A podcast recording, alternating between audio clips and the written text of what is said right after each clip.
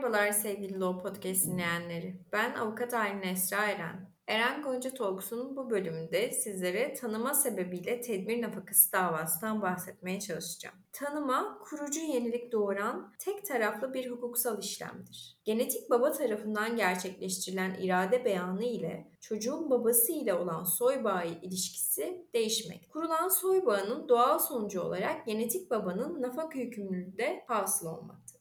Genetik baba tarafından gerçekleştirilen tanıma, döllenme tarihinden itibaren hüküm ifade eder. Genetik baba istek halinde tanıdığı çocuk için diğer koşulları da varsa nafaka vermek zorundadır. Küçüğe fiilen bakan ana tanıyana karşı çocuk adına nafaka davası açabilir. Nafaka miktarı çocuğun ihtiyaçları ile ana ve babanın hayat koşulları ve ödeme güçleri dikkate alınarak belirlenir. Nafaka miktarının belirlenmesinde çocuğun gelirleri de göz önünde bulundurulur. Nafaka her ay peşin olarak ödenir. Hakim istem halinde irat biçiminde ödenmesine karar verilen nafakanın gelecek yıllarda tarafların sosyal ve ekonomik durumlarına göre ne miktarda ödeneceğini karara bağlayabilir. Nafaka davası açılınca hakim davacının istemi üzerine dava süresince gerekli olan önlemleri alır. Soy bağı tespit edilirse davalının uygun nafaka miktarını depo etmesine veya geçici olarak ödemesine karar verilebilir. Peki nasıl bir dilekçeyle açacağız bu davayı ondan bahsedelim. Aile mahkemesine hitaben yazmanız gerekiyor dilekçenizi.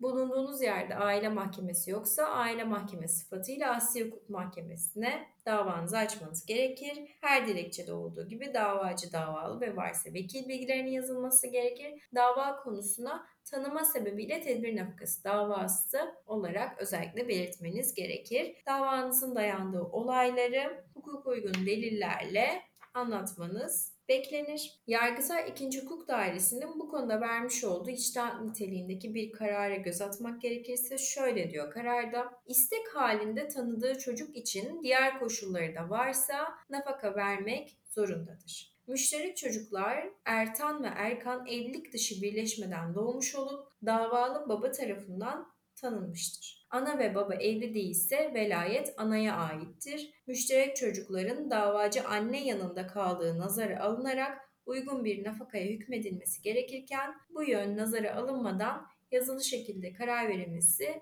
doğru olmamıştır demiştir Yargıtay 2. Hukuk. Evet sevgili Law Podcast dinleyenleri.